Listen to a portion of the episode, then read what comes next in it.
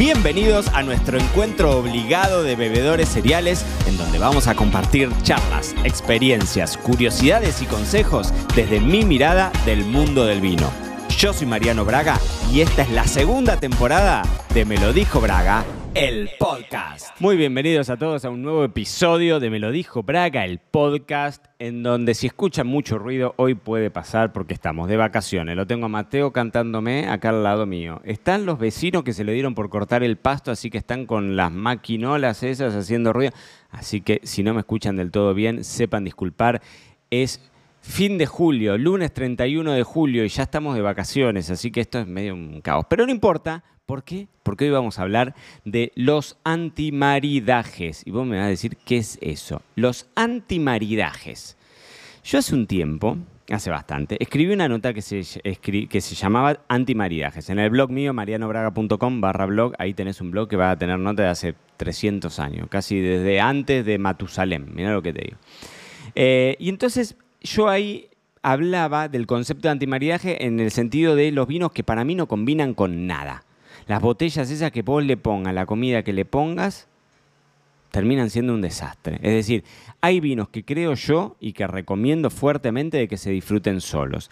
Y ahí hablaba mucho, en esa nota de antimaridajes, hablaba mucho de los vinos viejos. Que los vinos viejos es un tema que en el podcast hemos tocado, hemos hablado de esa curva, de ese ciclo de vida, digamos, desde muy viejo a más, eh, em, digamos, desde recién nacido, desde recién lanzado de la bodega hasta un vino súper viejo que perdió todas sus eh, características y demás. Porque lo que nos pasa cuando hablamos de vinos viejos es que no tenemos una regla. Es decir, ¿a qué le llamas vino viejo? No sé, ¿Cuántos años tiene que pasar? No existe. No hay una respuesta a eso, ni tampoco tenés una ley que te lo divida química, organolépticamente, ¿no? No, no hay un, criterio internacional que te defina esto es el tiempo mínimo para hablar de un vino viejo o cómo deberían ser los colores, los aromas, los sabores. No existe eso, para nada. Entonces, ¿qué es lo que sucede? Puede pasarte, obviamente hay, ciertos, vale la aclaración, ¿no? Hay ciertos parámetros que cuando vos ves el tinto de color anaranjadito y vas a notar ahí un paso del tiempo, ¿no? Hay una oxidación, que eso si vos lo ves en la copa, seguramente intuís que, mm, bueno, que pasaron años o podría llegar a ser algún tipo de defecto también. Si sentís que te quedas medio afuera, siempre acordate que de esto hablamos en el taller virtual de cata de vinos. Siempre aquí abajo tenés, tenés los links. Pero, entonces, ¿qué es lo que sucede? El paso de los años lo que hace con los vinos tintos es suavizarlos, siempre. El paso, este es una, algo para que se anoten, el paso del tiempo hace que los vinos tintos se vuelvan más suaves en el paladar. Es decir, a medida que van pasando esos años, vos vas a encontrar la formación de pozos, borras, sedimentos, ¿no? esas partículas en suspensión, que básicamente es ni más ni menos que la materia colorante, ¿no? La estructura del vino, eso que, el, color que termina precipitando, que termina cayendo, que termina formando moléculas lo suficientemente grandes como para caerse.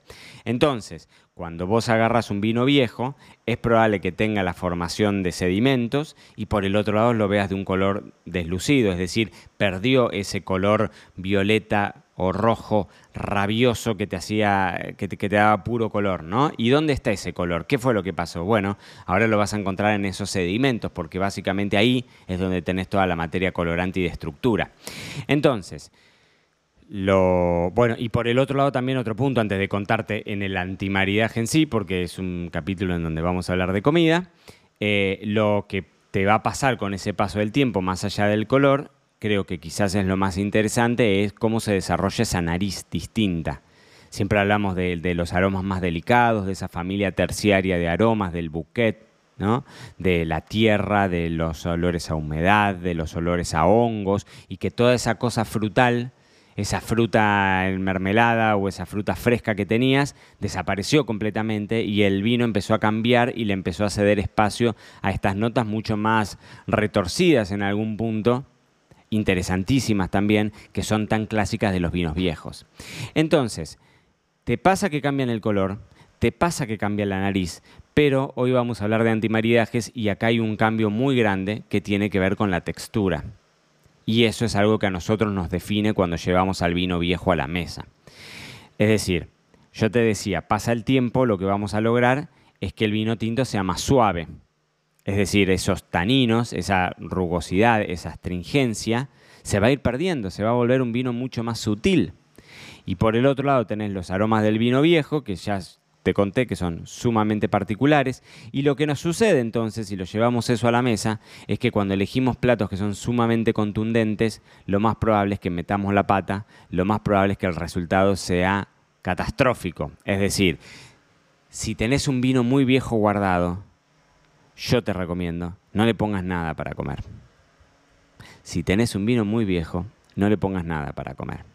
Es decir, Intenta no buscar preparaciones grasas, no buscar cosas sumamente condimentadas, no buscar cosas muy especiadas, no buscar cosas que sean saladas en extremo, que tengan picantes muy marcados, ¿no?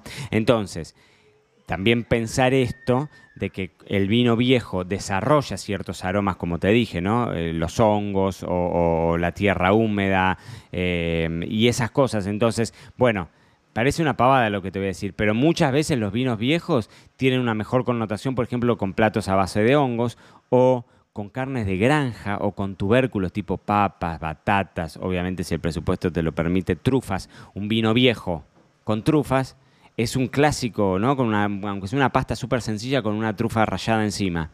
El, claro, el, te lo tiene que permitir el presupuesto, claramente. Pero, ¿qué es lo que sucede? Acá hay una, cuestión que se llama la uniformidad de cualidades sensoriales. Nosotros esto lo hablamos muy en detalle en ABC del maridaje, que, que es nuestro curso de maridaje, ¿no?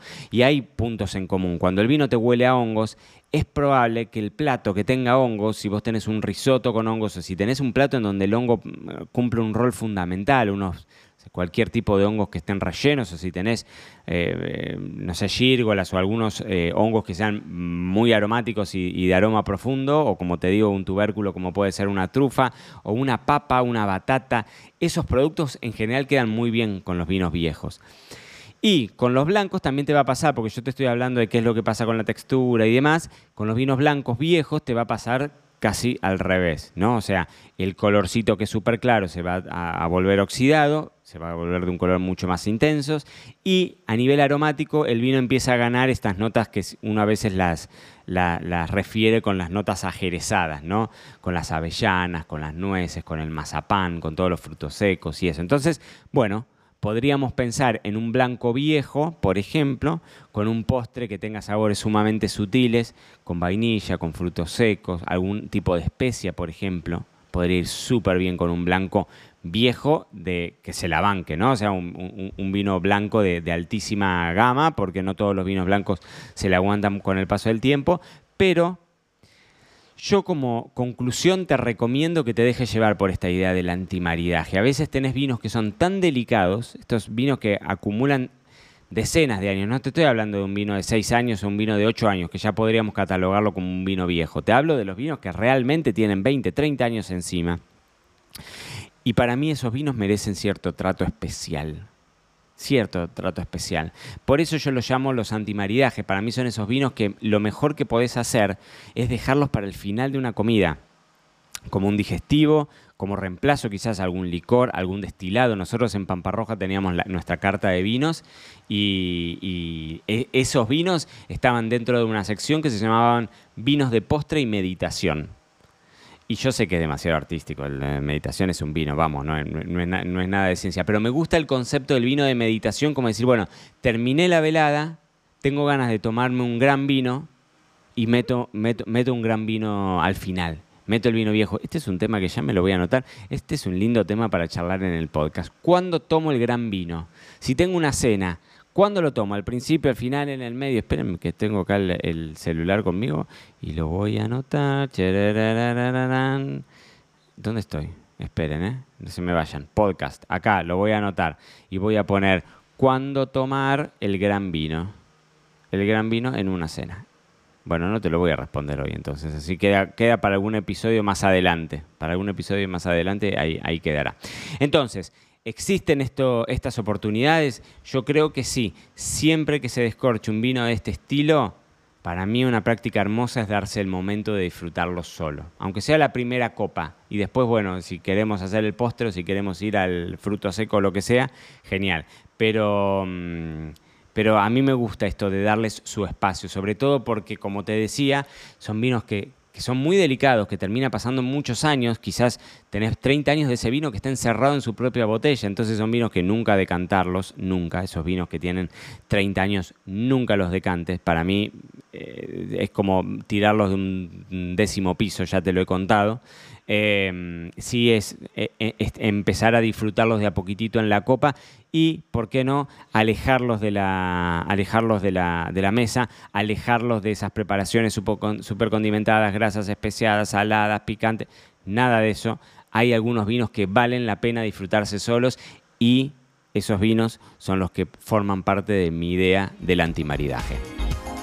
Y esto fue todo por hoy. No te olvides suscribirte para no perderte nada y que sigamos construyendo juntos la mayor comunidad de bebedores cereales de habla hispana. Acá te voy a estar esperando en un próximo episodio.